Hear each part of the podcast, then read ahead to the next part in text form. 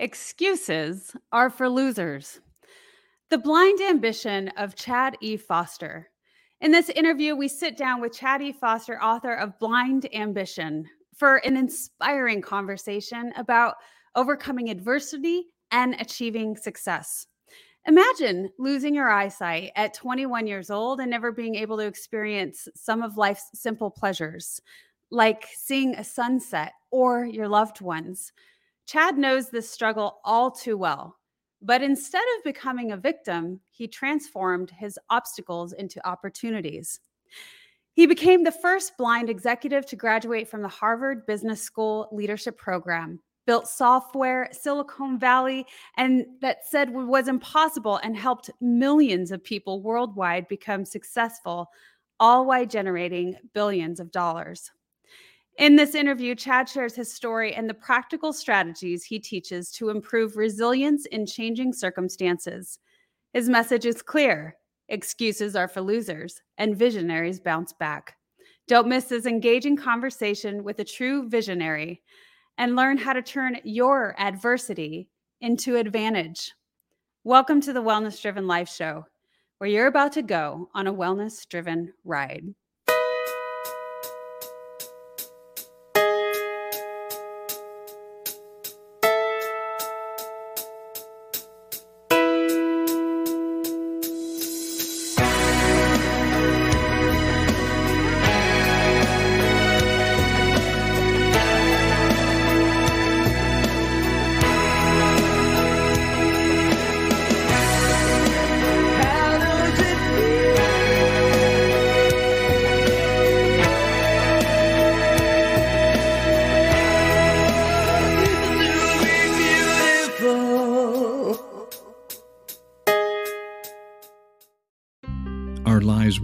The same after we learned our 21 year old daughter, Kristen, was murdered by her ex boyfriend. It's a parent's worst nightmare. How much did we really know about domestic violence back then? Clearly not enough. Now we know plenty. We know domestic violence, or DV, can happen to anyone. One in three women suffer physical violence at the hands of intimate partners during their lifetimes one in three. I'm Bill Mitchell, host of the When Dating Hurts podcast, and my interviews with DV counselors, law enforcement, and especially actual DV survivors give the pandemic of domestic violence the attention it deserves. The When Dating Hurts podcast. It's a series of lives being saved. I'm so excited to introduce our incredible guest. And while he may have a little bit of a lengthy biography, it's well deserved, and I'm going to share it because it's worth you knowing about. Chad E. Foster is a husband, a father, an avid snow skier, and that is not a joke. Who is not just competing with his condition, he is competing with the world's most successful people.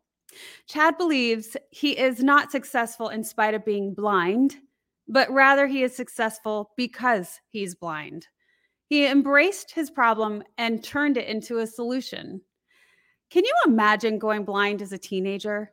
Then, when most people were preparing for the adventure of adult life, he was watching the world he grew up in fade to black. But that didn't stop him from becoming the first blind person to graduate from the Harvard Business School leadership program and climbing the corporate ladder as a successful finance and sales executive. Throughout his career, his financial strategies and decisions have resulted in the creation of countless jobs, billions of dollars in revenue, industry leading growth, and best in class margins. He worked at Red Hat, one of the most innovative tech companies and the world's largest open source software company, recently purchased by IBM for $34 billion. With determination, ambition, and drive, he created what Oracle said would be impossible. He gave millions of people the ability to earn a living by becoming the first to create customer relationship software for the visually impaired.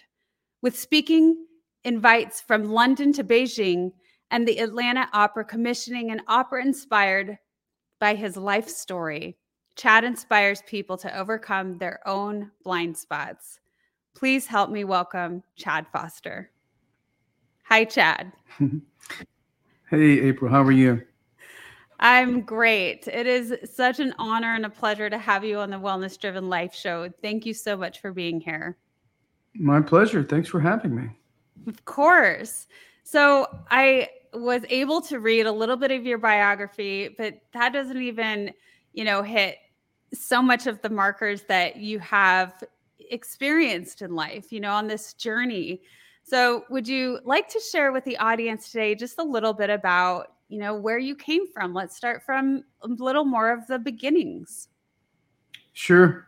Yeah, growing up, I grew up in Knoxville, Tennessee, which was a you know, fairly small town that we lived in in Halls in um, in Knoxville. and growing up, lived a relatively normal life. You know, uh, I guess you would call it that. I could I could see okay at that time. hadn't gone blind yet, and I was an active little kid. Like like like most little boys. So I was always on the run, always playing sports. I enjoyed, you know, playing soccer and playing basketball, just like a lot of kids in my neighborhood. And you know, things started to change a little bit though when my parents started noticing that I had problems seeing in really dimly lit areas. And so just over three years old, they took me to Duke University Medical Center, and it was there where the people at Duke diagnosed me with what they thought was retinitis pigmentosa, more commonly known as RP.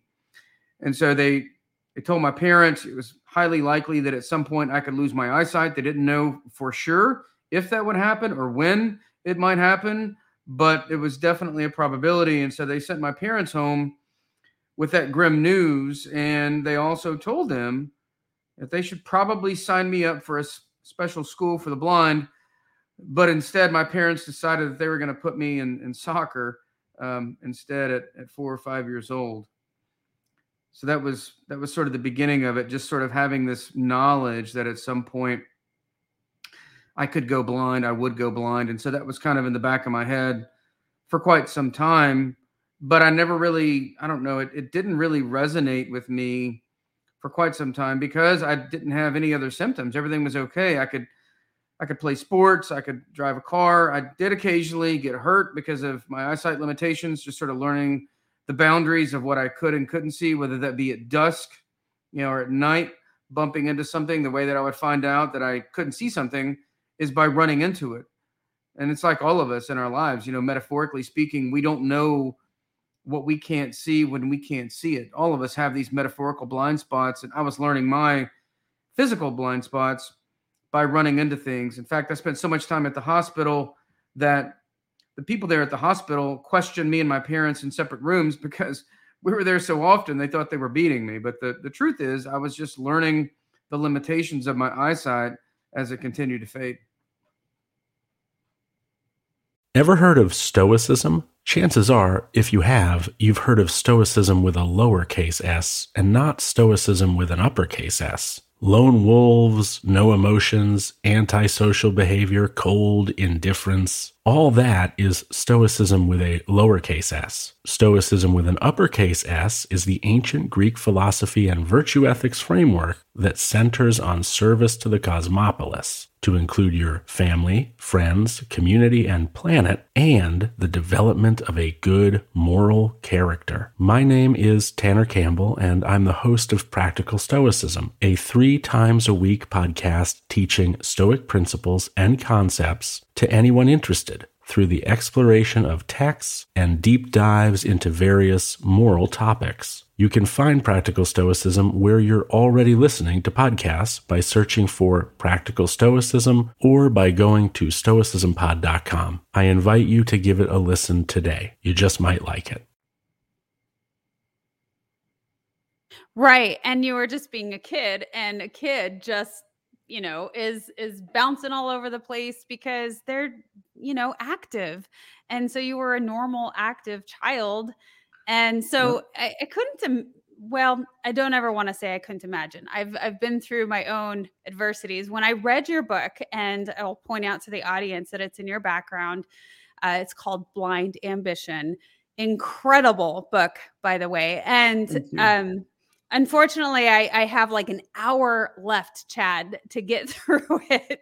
And as I do so many interviews, um, do a lot of research, but I was very close. Your your work has been one of the most enjoyable. And so when I go and on long walks, um, I listen to it on Audible, and and it was so good. I I love your work. I love how you have humor. You're very descriptive, and so there's also pieces of relation believe it or not between you know your story and my story i too grew up hmm.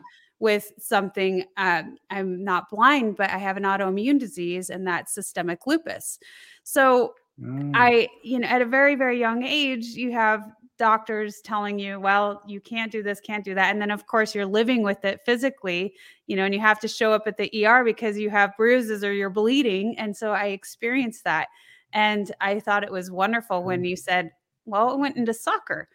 And because that was the sport of choosing for me too. And then until I could no longer because there were too many bruises and and too much. So yeah. But you know, you you're very yeah. descriptive when you talk about um you know, these were my experiences. I was able to do soccer because it was in the daytime. It was very lit up. It was outdoors. It was something that I could still see, yeah. as opposed to an indoor sport like basketball where the lighting isn't so well. Yeah.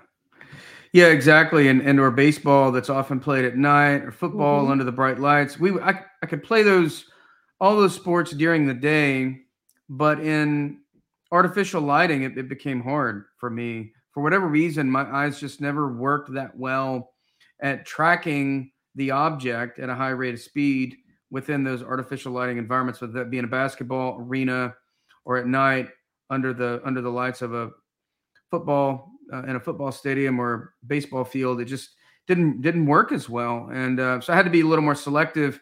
I wish I'd known then what I know now. I've currently you know, I'm, I'm into, and I'm sure we'll get to this at some point, but I'm wish I'd known that skiing could, could be done without being able to see, or something like Brazilian Jiu Jitsu was available. And it wasn't when I when I was that young. I don't think Jiu Jitsu had made it to the United States yet from Brazil, but that's something I, I, do today and really enjoy, and don't even really need to be able to see to do that, which is uh, which is really helpful. Right. Yeah. It's it's just by feel and touch. And um, although it's extraordinary, the skiing aspect, that that to me is wild. I watched your video and I was like, wow, fascinating because um I if although I grew up in Colorado, Chad, I oh, you not, did. I'm not an avid skier. I'm so sorry to say. oh no, but, oh, no! Don't worry, I'll make up for it for for both of us. Thank you. I love it. I allow that. Yes, you can. I'll do. I'll hike all day long. I'll. I'm a mountain yeah. girl, so I love. I love outdoors. Um, and so I'll do that for you. How's that? We'll do a good exchange. Beautiful, because I'm not much of a hiker. It takes a little takes really good foot placement, I think, especially on certain trails. I haven't done that that much, and skiing there, there's a little more leeway. The the slopes are, I mean, you can make a case, I guess, either way, but for whatever reason, I've been drawn to skiing and, and not yet to hiking. So I'll let well, you. yeah, you I mean, it's it's more, you know, it's smooth. It, it's a it's a coast, you know, it's a flat ground where you don't have to worry about you know as much of the uh, extra terrain going on there so um yes i love i loved your your childhood story i i really enjoy the way that your parents went about it you know you discussed that they didn't put you in in separate schools you know that that were specific to children that needed special needs or more attention they really wanted you to experience yeah. as much of life you know in the fullest capacity as as long as you had all of your senses that's right. Yeah, they were they were very careful to not coddle me and to give me enough freedom and opportunity to experience what I could in life while I could in life. Obviously, they knew that you know, based on what the doctors were saying, I probably wouldn't be able to drive forever and you know, I could drive then. And so reluctantly, they were concerned, obviously, as I was learning the limitations of my eyesight and as my sight was was fading. What do we do? And it's hard to kind of put yourself in that situation. Imagining I have two kids, trying to imagine whether or not to let a child go out and drive when they're battling eyesight that is is uh, just it's getting worse and worse over time. Things are dimming and and so the the courage that they had to do that and give me that opportunity, but then also the foresight they had to not coddle me throughout my life. I think you know my parents. If you ask them, you know, if, if they were to have a real honest moment, they were probably harder on me than they were on my brother, mm. who could see fine. Mm. He didn't have any visual impairment, and the reason is I think they did that because they knew that life was going to be harder for me meaning yeah. they held me to a little bit higher standard because they knew that I needed something extra to get through life because it wasn't going to be as easy. Yeah. Uh, yeah, just to use a computer as an example, you know, after I went blind, I had to learn how to write code to engineer the software just to use the computer. And now that I travel with, you know, a guide dog, I travel literally all over the world by myself with a guide dog that's not the easiest thing to do. And neither was learning how to write code to engineer software without being able to see my computer monitor.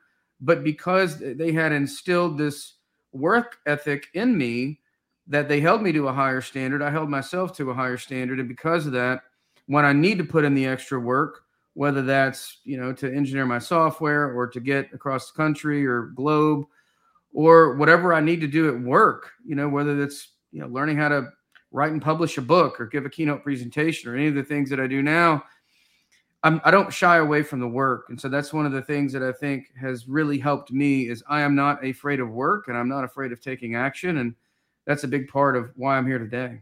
Well, yeah, absolutely. And of trying new things. So there, eh, eh, like you said, there's so many things that stand up that have really built you to where you are today. And, you know, with the support you have received over all of the years beginning with your parents and yep. allowing you to to seek out opportunities and to try new things and to give you the space and place for that and you know that you never stopped you know you you could have said no i'm not up for driving i'm not even going to you know take the risk and yet you still did until you couldn't and then you know you came to a point where you said yeah this isn't i don't feel this is safe for myself or for anyone else so it, yeah. you know at least you had the opportunity at least you tried it and you you took that um that risk for yourself and then you know moving on through life you've had this immense amount of support and mm-hmm. part of the the areas of your story that i really enjoyed on such you know you you you met at such a human level you were such you were very vulnerable in sharing your experience you know when you've had sight and then it's gone and so you know the difference. You know you know what there what there could be and what now there is not. And you have to begin relying on others and how that's not easy especially when you're a prideful young man you know and you You're don't right want that. to. Yeah, yeah that was a that was a, a big pill to swallow right? Yeah. Very big pill. You go from being in, independent and hard charging to wait a minute how am i even going to walk around uh, it's hard to be hard charging when you can't even walk around safely so it was a very humbling experience for sure and um, yeah, relying on being forced to rely on other people. And in a lot of ways, that's actually served me well in the long run because it's helped me learn how to lead with my strengths um, and, and rely on other people to help me fill in my gaps, you know, on my either here at home or in the corporate world or whatever the case may be, instead of trying to do everything myself and being so prideful and trying to really get good at things I stink at, things I'm not good at, like, you know, for, formatting a document, for example, it's obvious now that I'm blind, right? I'm not the best person to make a document look beautiful. Um, and so my blindness has forced me to rely on other people to help me augment some of my my weaknesses and that's been a really good thing for me but at the time going through that especially at that age where I wasn't nearly as mature and and able to accept sort of the inevitable and, and really think through how it, it could benefit me. If you had told me, you know, this is going to help you at that time, probably wouldn't have gone over so well. I was not in the frame of mind to think that this was a good thing. It was it was challenging. Yeah.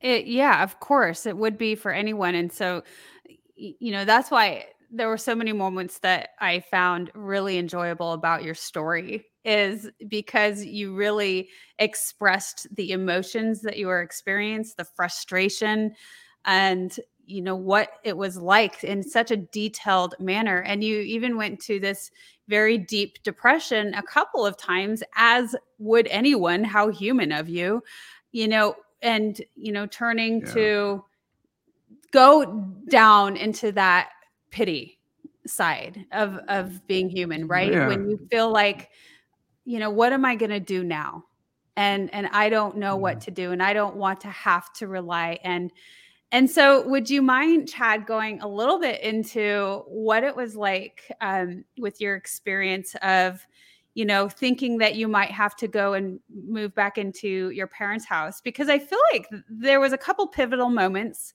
for you and maybe I'll just let you explain, but you know, I think one of those was when, you know, your parents you know moved into this other house or built had the house built i can't recall but there was an yep, extra space and you oh, were yeah. like uh-uh I, am not doing this. I'm gonna find any other way to to be it was motivating i'm not gonna lie. I'm in college and my buddies are there and yeah there are a couple of things that happened around that time. One is i'm i'm at i'm at college at the university of tennessee and at this point i'd had to get a medical withdrawal from my major. I was studying to go into the pre-medical field because i wanted to help other people but then after going blind i wasn't even sure how i was going to help myself. You know so i was really i was depressed. I felt like a victim.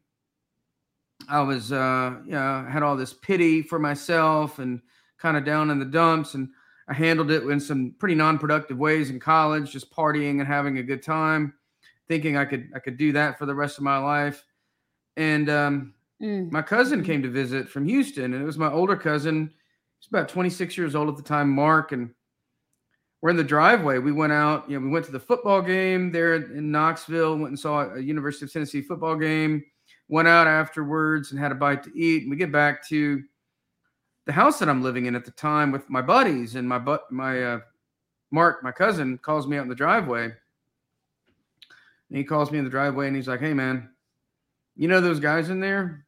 I said, Yeah. He's like, most of those guys are going to end up being losers. Mm. If you mm. keep hanging around those guys, you're going to be a loser too.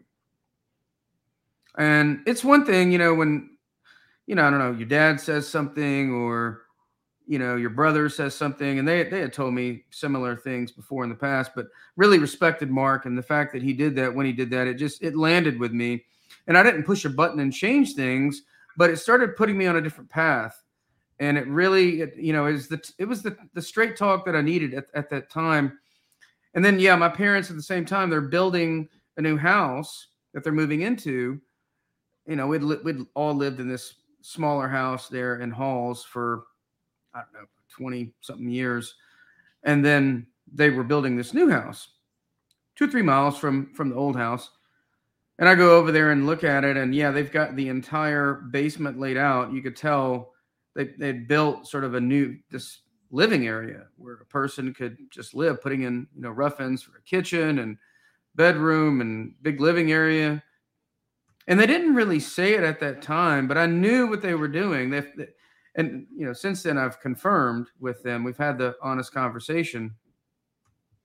They were building that basement just in case the world got too tough for their poor mm-hmm. disabled son.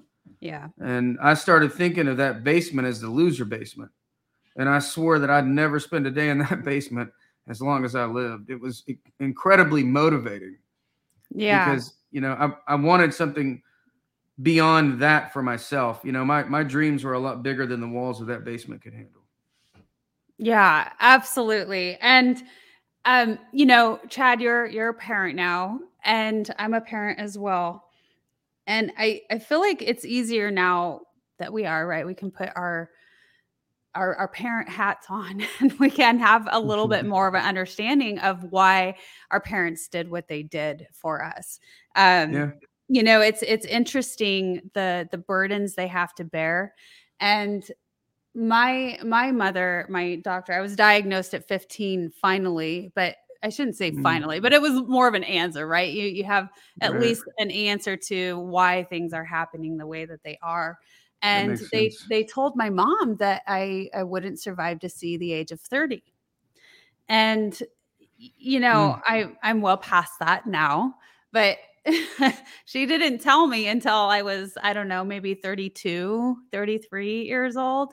But you know, having Wow. to hold on to that, you know, for for that long as a parent is amazing and my mom has been there, you know, just like your parents have been there for you in so many ways you know they not not that they want to coddle but yet they're they're they have this awareness right where they want to be protective of you as much Yeah. as possible and like you said they were probably harder on me because they knew how harsh the world was going to be for me and so they're preparing you for the what ifs um or the these this is indefinitely going to happen so yeah. uh Yeah.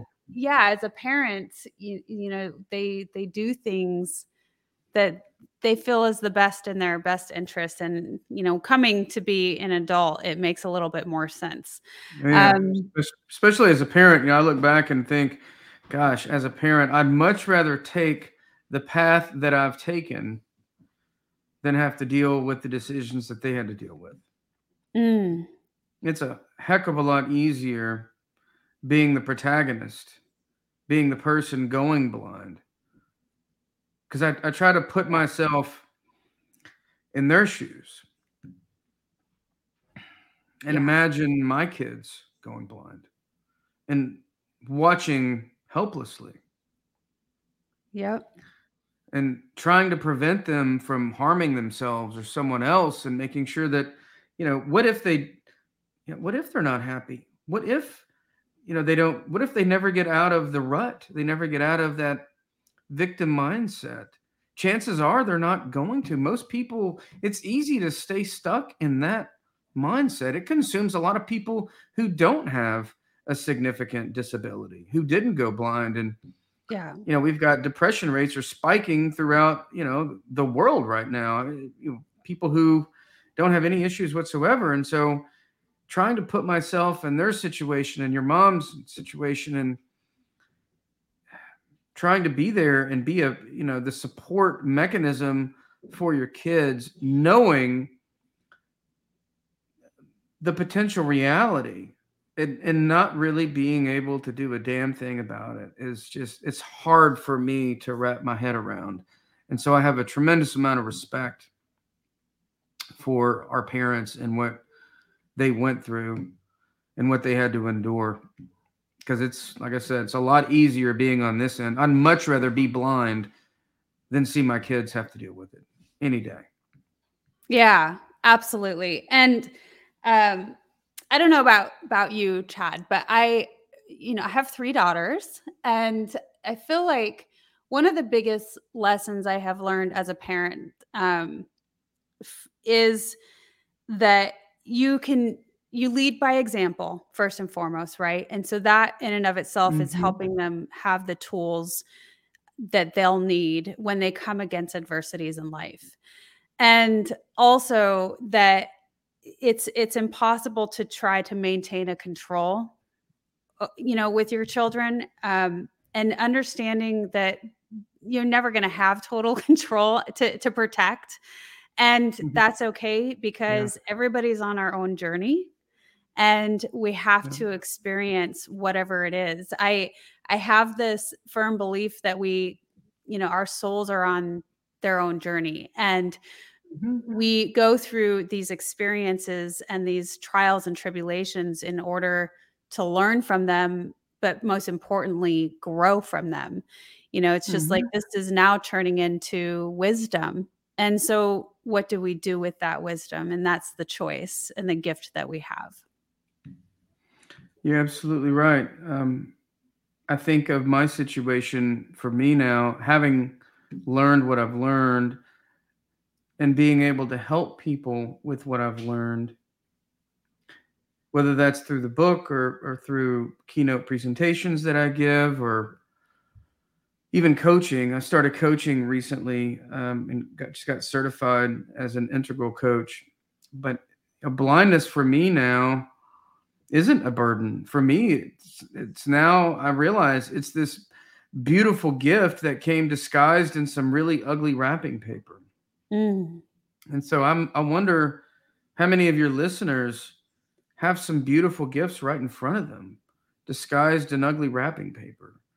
If they could only open their hearts and their minds to receive those gifts and, and open them and share them with the world, because that's where the real beauty comes in, is being able to take something that has been difficult, a journey, an experience, whatever, and navigating that situation and taking the lessons, the learnings from that and distilling it for other people and opening up to others and sharing it with other people. Because then all of a sudden, you know, I, I didn't just go blind for me. I'm now helping people with what I've learned, which in a really kind of interesting way makes going blind worth it because it, I'm now giving it more value.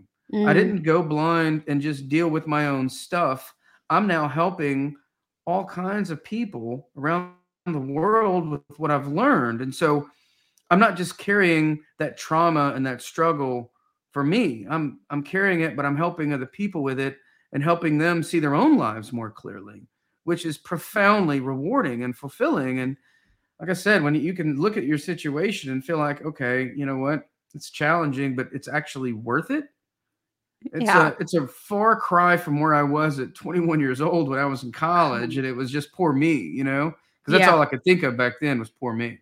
Yeah, yeah, absolutely. I can I can relate with that greatly. Where there's, you know, getting older is a beautiful thing, isn't it, Chad? Where sure beats the alternative. I'll tell you that. it does.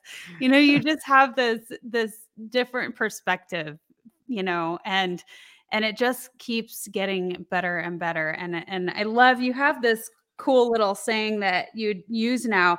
I lost my vision to give you yours.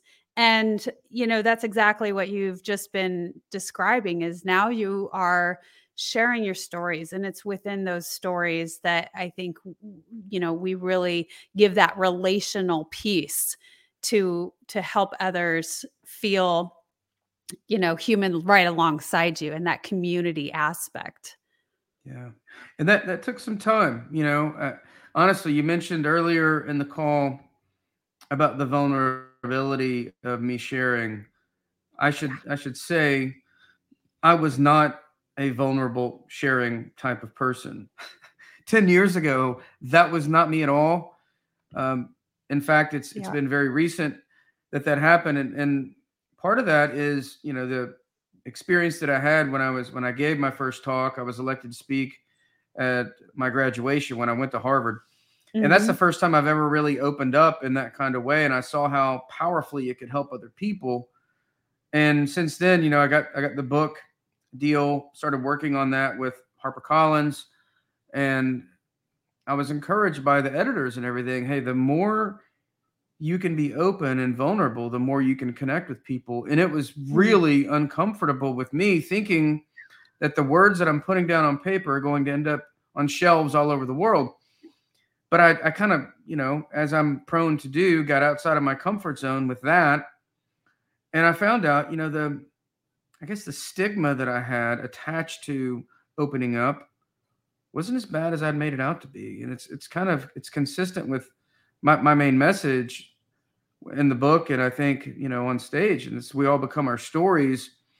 And a lot of times if we're not intentional about the stories that we tell ourselves, our brains are happy to make up really bad stories. Yeah. And the, the same's true for this. I had made up this story about sharing and being vulnerable of what could happen and it turns out that all those bad stories that I'd been telling myself about what could happen hasn't really panned out. None of those have come to fruition. What has come to fruition is that by opening up and sharing in that kind of way, I've connected with and helped a tremendous amount of people. Mm. And I've I've given those experiences that I've opened up and shared about new meaning. And yeah. I've I've attached new purpose to those experiences and to my life. And that really is, you know, the, the intersection of our trauma and our purpose and our passion and our profession. That really is, I mean, that's that's the sweet spot. It's what you know, Bill George, who I studied under at Harvard Business School, he's a executive fellow there, former president and CEO of Medtronic. He's, you know, he's had me. Uh, we've done a Skydeck podcast together. He's featured me in his book, and so I can't claim, you know, that um, I came up with this. This is all in his leadership framework called True North.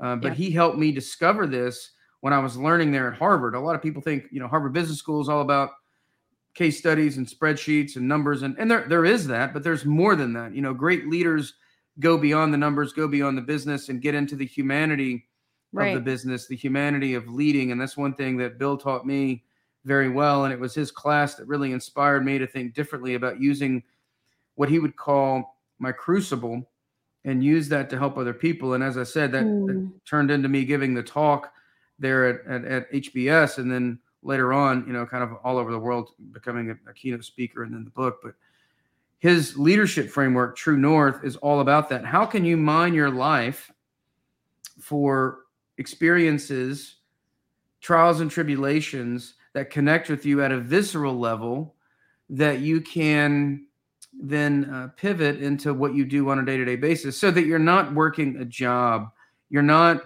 you know doing a hobby because of you know it's it's transactional it's it's much deeper, right? It's much more meaningful when you can connect with something at that deep emotional level. It it it no longer is a transaction. It's it's the reason for being and the reason for doing, and that's incredibly powerful. It is, and uh, I want to I want to really make sure that the audience. I want to go back on that where you're sharing your story mm-hmm. and those vulnerable aspects of you. Um, I think every speaker kind of falls into that at one point or another. That fear of being vulnerable and sharing your story. It's not easy. I'm right there with you. I'm yeah. part of me doing this show and going live is is my my stepping stool to that. You know, mm-hmm. little bits and pieces of me come out when I have interviews with others. And at the same mm. time, I use it as, you know, this this is my uh, you know, my my interviewees are are the people who are in between me and my full story, right? So it's my mm-hmm. buffer, so to speak. it's my it's my I safe see. zone. Yeah. And yeah. uh, you know, and and as I progress and the next things come through, yes, it you know it's it's speaking on stages and i've had a lot of invites and so um, i've been on a couple but it comes out slowly and eh, but at the same time like you said those fears of yeah. I think that this is going to happen and they never come to fruition. In fact, it's the opposite where it's incredibly empowering to the listeners that that you realize the power of it. And so I I like to share every now and again when I do have um, somebody on here that that is a speaker, which is many, but they actually talk about that experience of it's within those stories and sharing yourself that we help not only change ourselves within, but you know that's part mm. of changing others. Well, it, it makes us relatable. Who can relate to someone who acts like they've never had any any issues, any traumas, any tribulations. Every human on the planet, if they've lived on this planet we call Earth that spins around this sun that we all participate in and, and benefit from, everybody's dealing with something. Not everybody goes through what I went through, and not everybody goes through what you went through, but everybody's dealing with something. Everybody has experienced this shared journey of the human experience. And so pretending that we've got everything together and nothing ever goes wrong, you know, as much as people may want to think that's true when they look on social media and see people's book of faces and Instagram posts and everything else, that's not reality. The reality and is life healthy. is messy. No, it's not healthy. Yeah. The, the reality is life is messy and it's hard. And there, there are good days and there are bad days. And you're going to have times when you feel like a million bucks and you're going to have times when you feel like you need a refund you know what i mean but the important thing is is you know you continue to pick yourself up you know and and look forward but being able to share those experiences, those difficult moments with people in that moment of vulnerability and, and being thoughtful about how you do it. Obviously, you can't share everything all the time, but it's it's just it's about creating the yeah. connection and the relatability and showing that we are all dealing with things and and um, you know that that's just part of the journey that that all of us are on. I, I just I feel like if people are trying to act like they don't have any issues going on, nothing ever goes wrong for them. How relatable is that in the human experience? No, it's not. You're you're absolutely correct. So wonderful, Chad. We're going to go into a, a commercial, and we'll um, when we come back, I want to hear more about and and share with the audience about your experience with the dogs and going okay. into that a little bit. So stay okay. tuned when we come back. Hello, everyone. I am Kim Jacobs, the host of The Kim Jacobs Show, and you all know who's right here with me, Dr. Les Brown. How are you, Dr. Brown? I'm blessed and highly favored. Ladies and gentlemen, this is a time you want to give yourself a competitive edge. If you got a message, you have some knowledge or experience, a story, or if you want to do something adventurous and exciting with your life that can increase your credibility, expose you to millions of people, I'm encouraging you to have your own talk show. I used to have a talk show. That one talk show catapulted me to another level. Now there are more people watching the internet, as you are aware, than television. Yes. Come on, somebody. That's right. Dr. Kim Jacobs, she trained people on how to have their own talk show. She will train you how to do that. And now, with me working, partnering with her, now you have the combination of an audience, expansive audience. We have over 4 million people in all of our platforms, and the coaching you need to grow your business, to grow your multi level marketing organization, to draw more attention to yourself in this noisy economy. Go ahead, Kim. So, in the training that I do, Les, I actually do a six week training. It's one hour per week. And each week I meet with the individuals one on one. We go through and we talk about all of the things that's necessary for a show to become a reality. We go from how to actually identify your focus area, what's going to be your ideal customer that's going to be tuning in. We'll talk about how to get guests, how to get sponsorship, how to go about getting your lighting, your branding, and your banners, and everything that you need to know. And guess what, Les? They own their own content at the end of the day. And that's exciting. Now, if you're ready to to to create a shift in your business and in your life and increase your cash flow, I want you to go to kimjacobsconsulting.com. It's right there on the screen kimjacobsconsulting.com. You know, people say opportunity knocks on every door. Right. No, opportunity stands by silently waiting for you to recognize it. So I want you to recognize that this is a time for you. This is an incredible time to have your own talk show. It establishes a level of credibility. Yes. And by being exposed to people on a regular basis, it allows you to strategically begin to impact and attract your audience. She can take you in a place in yourself that you can't go by yourself. So go to kimjacobsconsulting.com. That's Kim Jacobs consulting.com. Did I say Kim Jacobs consulting.com? Yes, you did. Very good. Make sure you go there and sign up for the coaching, and we're looking forward to working with you. You have something special, you have greatness within you. That's my story, and that's Kim's story, and we're sticking to it. Bye for now. Bye bye. so, welcome back. And uh, Chad, Kim Jacobs and her coach is Les Brown, but she was my coach. And so I, I just, I love sharing about her. And speaking of great coaches, you are now coaching as well. So, but before we jump into that, um, I want to go back into your story, your book a little bit more, if that's okay.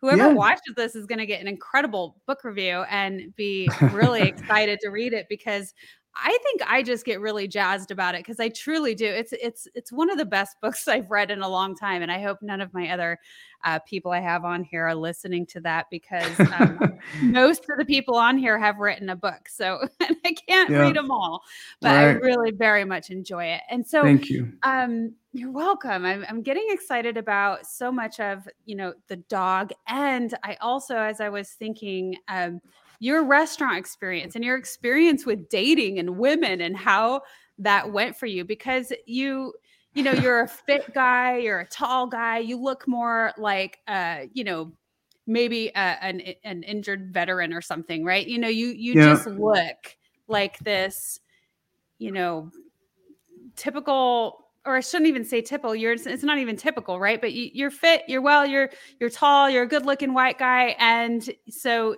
you have a dog now, right? Because you had yeah. to go through that training, and yeah. that is like this magnet to women when you go out and about.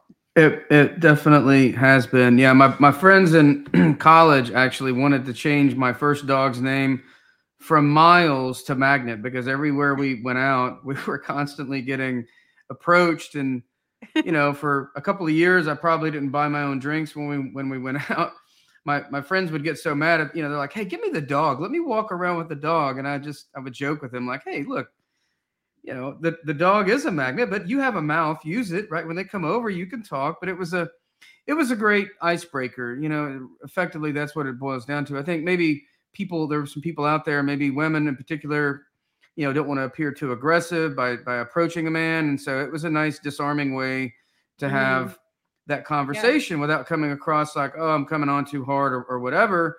And so it was a nice um, icebreaker, and um, and that that definitely worked out. I had one guy tell me when I was getting my guide dog at Leader Dogs for the Blind. I don't remember if I put this in the book. Maybe I did. You can tell me because you read it more recently than I did.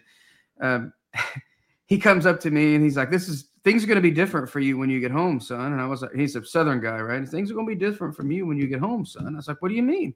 He's like, "Let me ask you something. You ever had anybody ask to pet your cane?" I said, "No." he's like, "Yeah, your social life's about to get a lot better."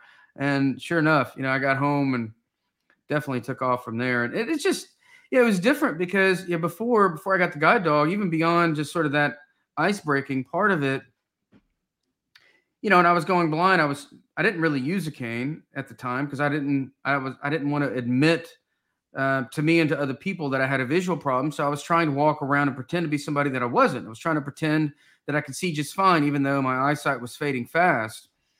And that was a really difficult thing. You know, I would bump into people at times because of the situation, whether it was walking into a really dark room from the sunshine and my eyes had a hard time dilating and adjusting or it was you know in a dark area i couldn't see that well there and sometimes i would bump into people and i guess they just thought i was high or blind or whatever but what they didn't know and how do you say this in a quick conversation oh i have i'm, I'm going blind you can't just throw that in as you bump into somebody mm-hmm. in a mm-hmm. building or on the sidewalk so mm-hmm. people would just kind of assume that i was an, i was a jerk or I, I wasn't paying attention or i was uncoordinated or something like that but then when i got my dog and i come back it was like this amazing symbol of he was like my ambassador yeah. of oh this guy's got something going on. Okay. So beyond just the obvious cuteness of having one of the, the world's most intelligent and beautiful dogs you know he was a really great ambassador because it signaled to everybody that i had a visual problem or some sort of problem. A lot of times they didn't know whether it was visual or not because they'd look at me like you said and they're like yeah, you don't look blind. I don't know what's going on.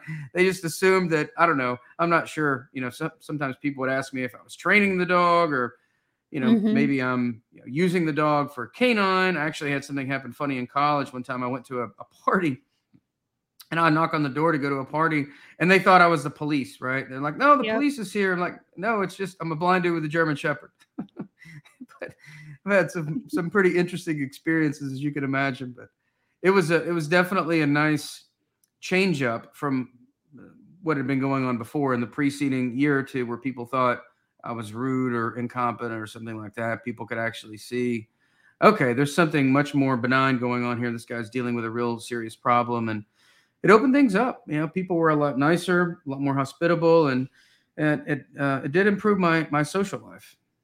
Yeah, absolutely. You have some really fun stories. I want to make sure everybody knows this and you have to read the book. And you you know, you talked a little bit about your your struggles with learning um to you know to be with this animal and you're right they're one of the most beautiful most intelligent animals that we have and and yeah. that's why they do what they do that's why police and um, I'm ex law enforcement, so I know about that, right? They're trained in such a way for different purposes and for mm-hmm. your purpose. And you have to, you know, you can't see, right? You can't see what other people are doing around your pet. And you have yeah. a, a part where somebody gave him food that he's not supposed to have and he he's on this specific diet because he has to you know you know be fit in a certain way and while i was he, working at my desk yeah yeah i had my because i always work with earphones in like like i'm wearing here because my computer talks to me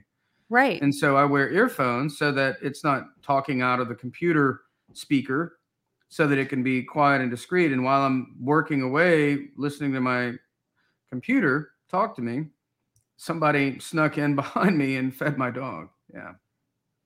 And then there was there was horrible repercussions. Oh it was catastrophic. Yeah catastrophic. There was about a a $500 veterinary bill not to mention the cleanup on aisle three which was not not a, a very fun thing to do. I don't think i won employee of the month that that, that particular month um, with what miles had done there but it wasn't really my fault but still i, I was accountable right? It was my dog. I had to, yeah. had to figure it out yeah, I think, you know, then that brings me back to a moment, Chad, and I thought it was so hilarious when you first were interacting with a dog and getting used to it and learning that this is this is, you know, my companion that I'm going to have to live with for the rest of my life. And when it came to to the dog duty side, you're like, "Oh my gosh, I didn't realize this part where I have to actually clean up after them." yeah, that was not in the brochure. I told them, I'm like, "Hey, what what is this for?" They hand me a bag. We're going out to take the dog and they hand me a bag from this little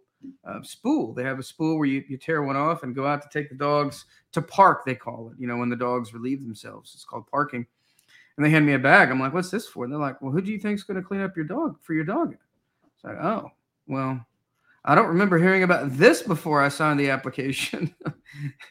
but, you know, you think about it, obviously, I'm, you know, like you said in the beginning, I, I don't believe in excuses. And, uh, yeah, is it always easy to do that? No, but it is always necessary. So it has to be done. So regardless of where I'm at or what's going on, I clean up after my dog 100% of the time. Right. Full stop.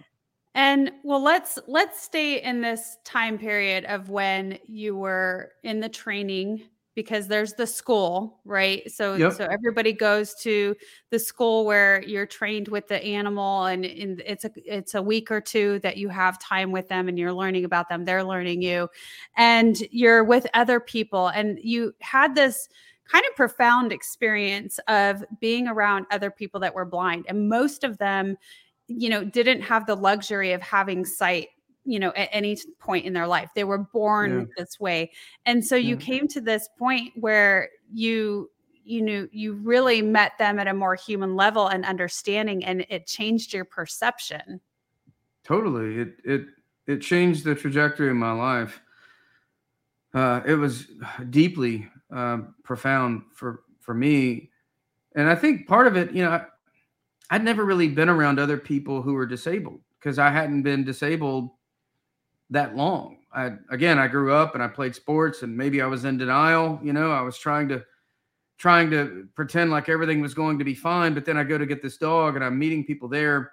As you said, m- m- many of them were born blind. Some of them were deaf and blind. You know, because they just they had multiple disabilities. Some of them were on dialysis because they had diabetes, and so it's one thing when you just meet someone on the street and you, you, just you hear how rough they have it but i was with some of these people for as much as 26 days. So we're there together. And i'm seeing the challenges that they face whether it's going to dialysis weekly or mm. having to communicate through an interpreter who would then sign into the palms of their hands so that they can communicate. And imagine if you can for a second it's one thing to be blind these girls there were deaf and blind. And they're literally grabbing this dog by the leash, by the harness, and walking down the sidewalk and crossing busy streets. Like it blew me away. It absolutely blew me away. And here I am whining like a baby because I don't I can't see after, you know, 23 years. Mm. Right. And it just it really struck a nerve with me that I, I was making excuses. And it can always be worse. Yeah. And you know, you hear the you hear these platitudes that we're told. You see somebody you, you somebody that doesn't have shoes and there's somebody who doesn't have feet. That platitude came to reality right in front of me. And there was no denying it. It it changed the way that I looked at everything. I walked into that experience at Leader Dogs for the Blind in Rochester Hills, Michigan. That June, I, I walked on campus as a victim, a victim of my blindness. I left with a totally new attitude on my life. That was my tipping point in how I viewed my life. I left that with an understanding of what happiness is and, and what it isn't. And I, a lot of people think that happiness is a feeling. Well, it's not. It's not a feeling and it's not an emotion. It is a decision that you make every day when you get up. You either choose how you're going to look at your life or you allow random circumstances to affect your happiness. Your happiness and your success are your decisions. They're up to each of us to make that decision. And happiness, in particular, gets back to okay, the choice, the choice to be happy, the choice to have a perspective, the choice to be anchored in gratitude. Do we anchor ourselves in gratitude or do we anchor ourselves in what we lack? Do we think about the scarcity or do we think about the abundance? I'd walked in there thinking about the scarcity of my life, what I was lacking. And I left thinking about the abundance of my life. The fact that I'd been on the planet for 23 years, I'd had a bunch of years of eyesight, wasn't perfect, but I had many years of eyesight, all of my hearing, Mm. all of my kidney function, all of my, my cognitive faculties. Some of these Mm. people had mental impairments too. And you know, you stop and think about it. How many of us got to sign up for what we were given? You know, none of us were were asked. We either, you know, we were given certain traits, certain characteristics. We didn't get to sign up for any of it. I didn't get to sign up for going blind. I didn't get to sign up for being born in the United States either. I didn't get to sign up for being born at the dawn of the information age, where a lot of things that were not previously possible were possible for someone who couldn't see. And so, if I'm going to be mindful of what I don't have, I need to be mindful of the things that I do have that all of us very naturally take for granted, like the fact that, you know, here in the US, we live in one of the, the most abundant countries on the planet where work and opportunities for fulfillment and um, enjoyment are plentiful. And so I started looking at things just in a completely different way. And in fact, it, it, it affected me in such a way at home now with our kids. Every night we do our thankfulness, we call it. It's, it's thankfulness. It's a gratitude exercise. Every single night we go around and everybody has to name three things that they're thankful for. There can't be mm-hmm. any duplicates. Nobody can copy anybody else. You can echo them, but you can't, that can't be yours. You have to come up with your own unique things that you're thankful for. Because what I want to do is rewire my children's brains not to Mm. think about what they don't have. I want them to think about what they do have and what they're probably taking for granted yeah. because all of us fall into that trap. We all take things for granted. But Yeah. this little reframing exercise helps put gratitude at the front of the equation because it's not happiness that creates gratitude for us. It's gratitude that leads to happiness.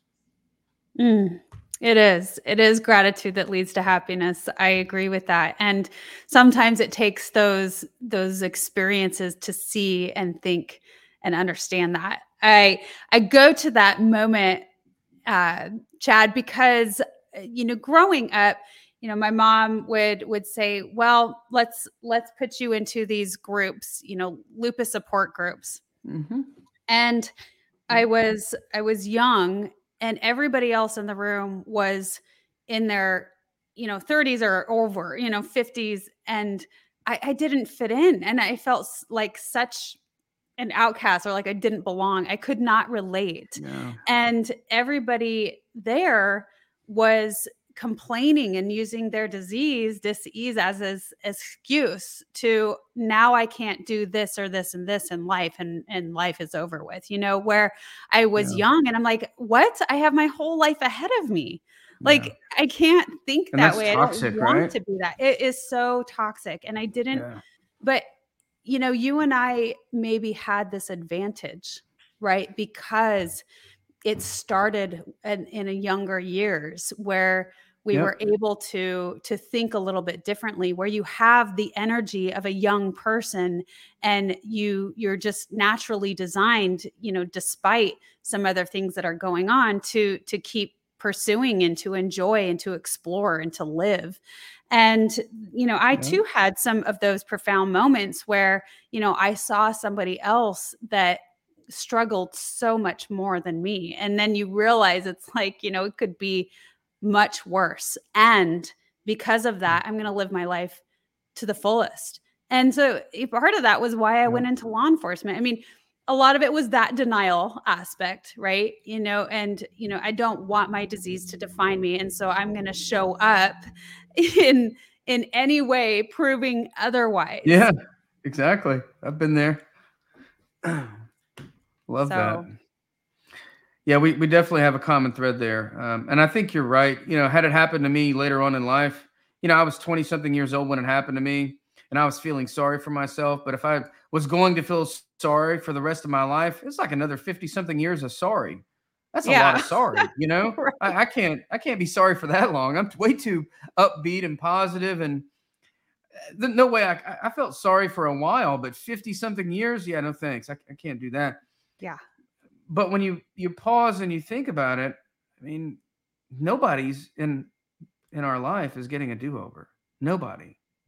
You're not getting a do over. I'm not getting a do over. So even if you want to live in that world, the poor me world, the victim world, the oh gosh, things didn't go my way world,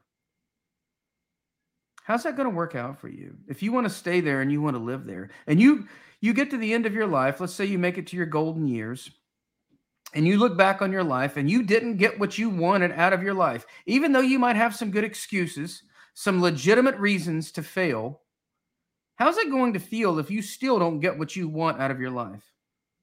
Your life's over. It's done. You're at the end of your life, and all you've done is feel bad for yourself and comfort yourself in the mm-hmm. moment with some excuses, but you didn't get what you wanted out of your life. Your goals and your dreams fell to the wayside. I can't live with that.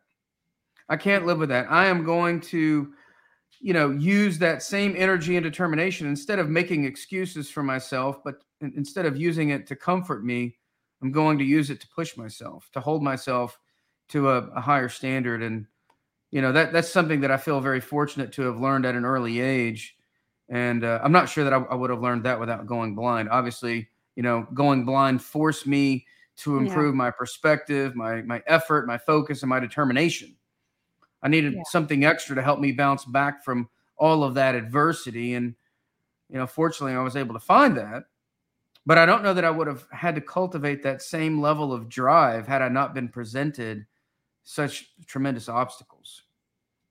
Yeah, absolutely. And and you do continue to do that and and show up. You've done some incredible things throughout life um worked with you know and tell me what you think Chad, but Mm. I feel like the more that we push ourselves and the more that we, you know, expand ourselves and open up those opportunities, it's also opening up opportunities for the connections that we're making. And so you have been fortunate enough and and I continue to do the same thing because here I am with you speaking to you in this room in this space.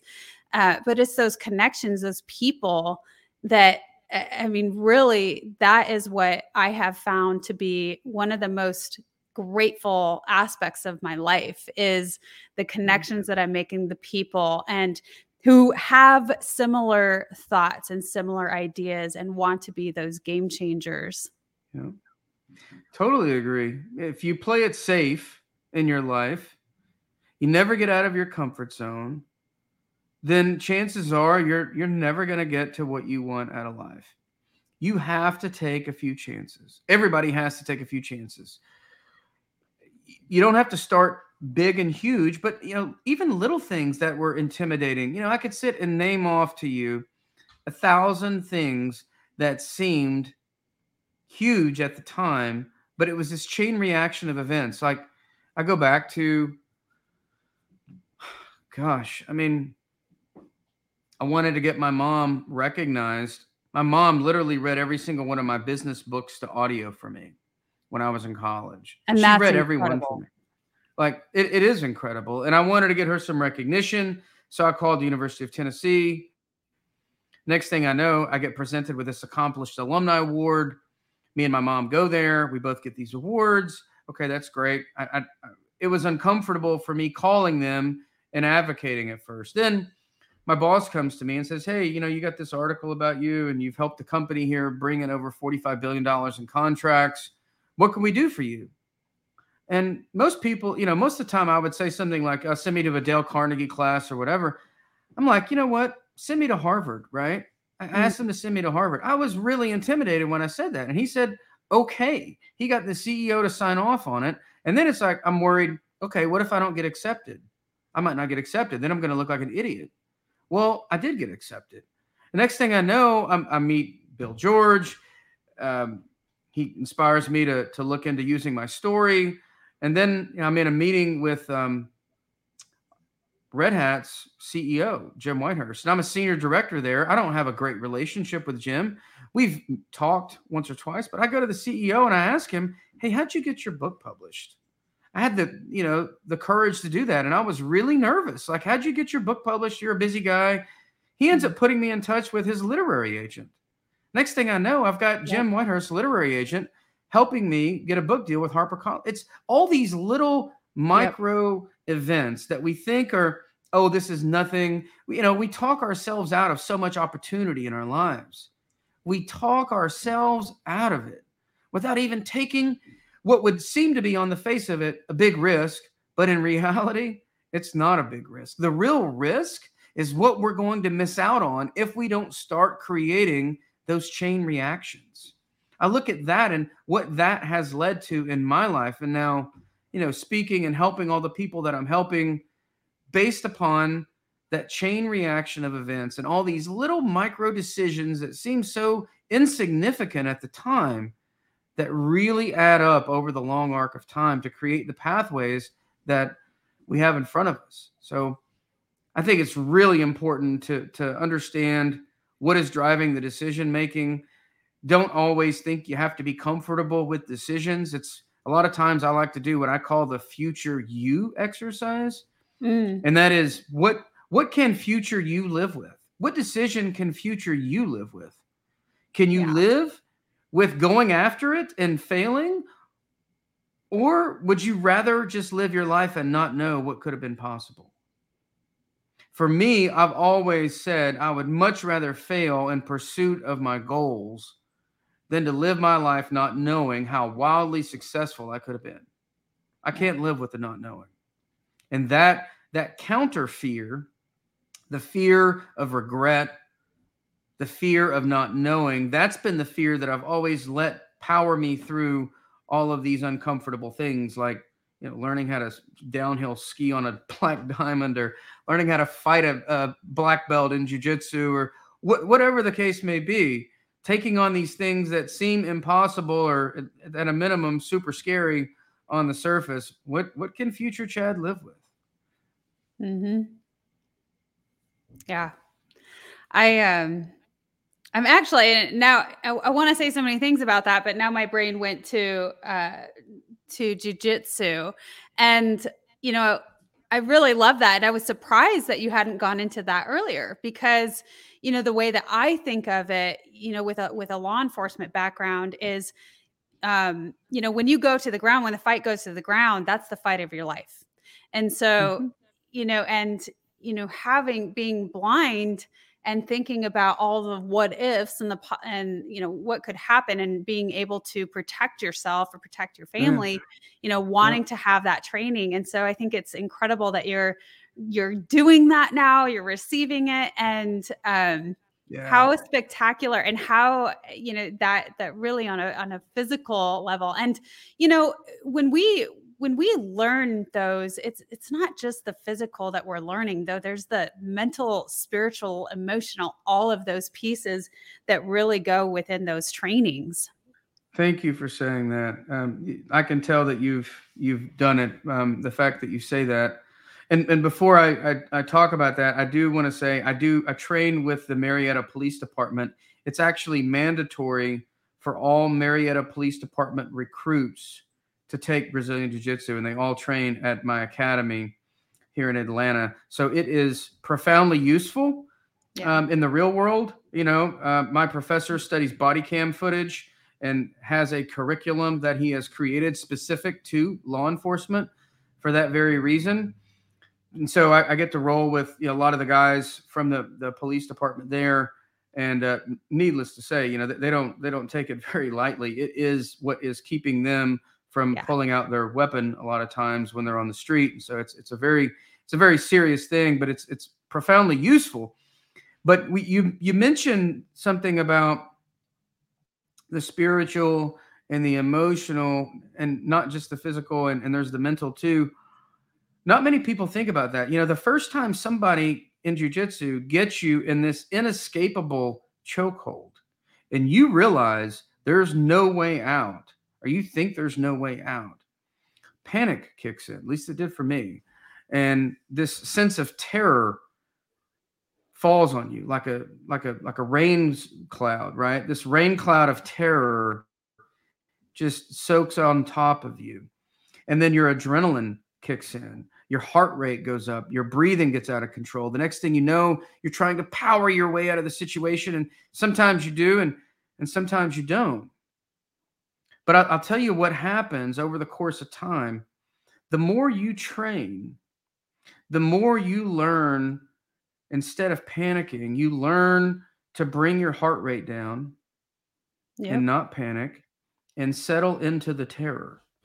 And when you can settle into the terror clearly and think clearly, you can start to look for a way out. And a lot of times you'll find that there's actually, you know, that inescapable chokehold has a few cracks in it. There actually might be a way out of that chokehold. And how helpful is that whether you're on a on the mat fighting somebody, you're on the street fighting somebody, or it's a stressful work issue or maybe a Mhm. scary personal issue? What if we could all instead of just panicking, we could calm ourselves, instinctively bring our heart rate down yep and settle into the terror and just start looking for a way out. A lot of times we'll find a way out of the situation. So that for me has been a really significant learning in being able to embrace that terror that that comes with something like jujitsu. Something and it's it's it's very transferable. And what you notice, the interesting thing is whether it's skiing or jujitsu or you know, whatever is scary to you, but the more regularly you move towards the fear, the more you notice the edges of Mhm. your comfort zone expanding. yeah And that's because you're expanding. yep You're growing, you're evolving into a deeper person. And those things that used to seem really scary aren't so scary anymore. And that's that's where growth happens on the edge of our comfort zone. So it's a it's a fun sport. It's a beautiful martial art, but there's a lot more to it than just the physical or the mental, as, as you pointed out.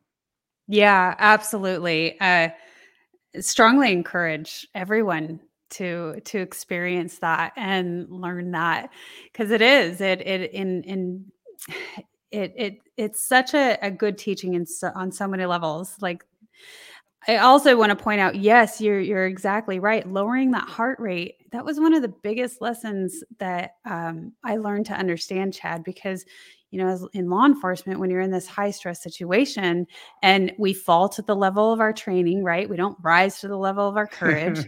And so that's why we train over and over and over and over.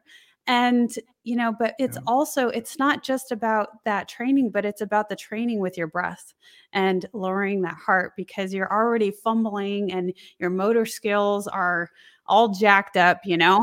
and Yeah. so you know, in order to perform, you have to lower your heart rate. Period. Yeah. And and you know, if your purpose is to respond effectively um, to save the life of yourself and others, then um, that is that is what's needed. And so, breath work has been such a huge part, and Yeah. it goes for everyone. And that's you know part of. I love that I learned that you know during that time of my life in that field Mhm. because Yep. it has carried me um, throughout life to aid in in everything. You know, Yeah. when I was going through traumatic experiences in life, where I had to slow down and allow my my heart rate to to decrease. You know, so Yep. I I could just be a better person and Yeah. and allow those things to happen in life. And so whether you're in traffic or you're at the job or you know whatever Giving a presentation, job Mhm. interview, whatever. Yeah. And yes, that is exactly where growth is and happens is when you expand yourself to do the things that scare you. A lot of people are saying that, right? Do something that scares you every day or, you know, just go out of that comfort zone. And Oh, I was terrified of public speaking. yeah. Terrified. And now I'm a professional And you can't even speaker. see, Chad. I know. Well, I didn't have notes. I, I don't speak. I have zero notes. I get up. I have a one hour presentation in my head. I have zero notes. Right. So it's like, am I going to come out? Am I going to remember what what I want to say? Am I Yeah. going to be able Yeah. to concentrate on the things that add value? Or, oh, of Yep. course. It's it's tightrope walking without a Mm. net. And I was terrified when I first started, but now it's like I, I've realized that if I really want to help people, I have to move towards it. Yeah. And and so I moved towards it. Yeah. And now I've given, you know, I don't know, 500 keynotes um, all over. And that's what I do, you know, professionally now. So move towards the fear. Like that is where growth happens if you move towards the fear, not away Mhm. from it. Yeah. Well, Oh, speak- it- speaking of, speaking of, just one one more final thing I, want to mention. Please. I'm competing in my first BJJ tournament here in Atlanta on May 20th. And I'm a little uneasy about it, but true to form, right? I'm gonna I'm gonna see what happens. Uh, And it's in the it's called the Tap Cancer Out fundraiser. So if people are interested, um, you know, it, it- if you search for my name or Borges BJJ, B O R G E S BJJ, and I'm gonna get a link up on my my webpage. It's on my social media but I'm trying to help people out, trying to fight for people who are in the fight for their lives with cancer. And so it's the Tap Cancer Out Atlanta BJJ Open on May 20th. Really excited to, to try and help out for a really worthy cause, trying to, to bring some funding and some availability to researchers who are trying to do something with this this awful disease that's that's uh, affecting so many people. Yeah. So I have it scrolling on the bottom. So if people want to research that, also your um, website, it's www.chadefoster.com. That's C H A D E F O S T E R.com. So I want to make sure everybody knows how to find you there. Um, look up the Beautiful. tap, tap Cancer Out fundraiser, and that will also be on your website. Yes. Yeah, um, the, the link's probably going to be up next week. The web developer's working on it right now. It's going to go into the collaboration section of, of my website. Chad, tell me what what drew you to want to go for this cause? Well, I've like many people, I've had people in my life who have been affected by cancer, and um, I, I wanted to, to do something to try and give back. I thought, you know, with my story, maybe it's a little unique and interesting that a blind guy thinks it's a good idea to get on the mat with people who can see and fight and compete. So I'm hoping that you know the uniqueness of the situation combined with the worthiness of the cause can can draw people to help us all collectively come together and and try and bring some resources to to this really worthy cause that's affecting so many people. Mm, absolutely. Thank you. And you know, you're you're such a giving person in so many ways. You know, all the things that you're doing and sharing, I I feel so honored and grateful to have you on our platform at the Wellness Driven Life Show. So thank, Thank you. you. so much, Chad. And It's been a Um, pleasure. Thank you. You're welcome. Your your book is incredible. Uh, the links are going to be in the description below, so I want to let the audience who's watching the replay to check out that. So Chad's uh, website is there, and other links will be in the description below. Also, if you have questions, leave them in the comment section. We still get back to those, so be sure to do that. And I want to ask you, Chad, is there anything else that you want to leave with our audience today? Hmm, the one final parting thought I'll leave with the audience is make sure that you tell yourself the right stories in your life because every single person in this world, including you, will become the stories that you tell yourself. So please, please, please make sure that you choose your stories about you very carefully. Mm. Thank you so much, Chad. We appreciate your time here. Thank you. And goodbye, everyone, for now. We'll see you later.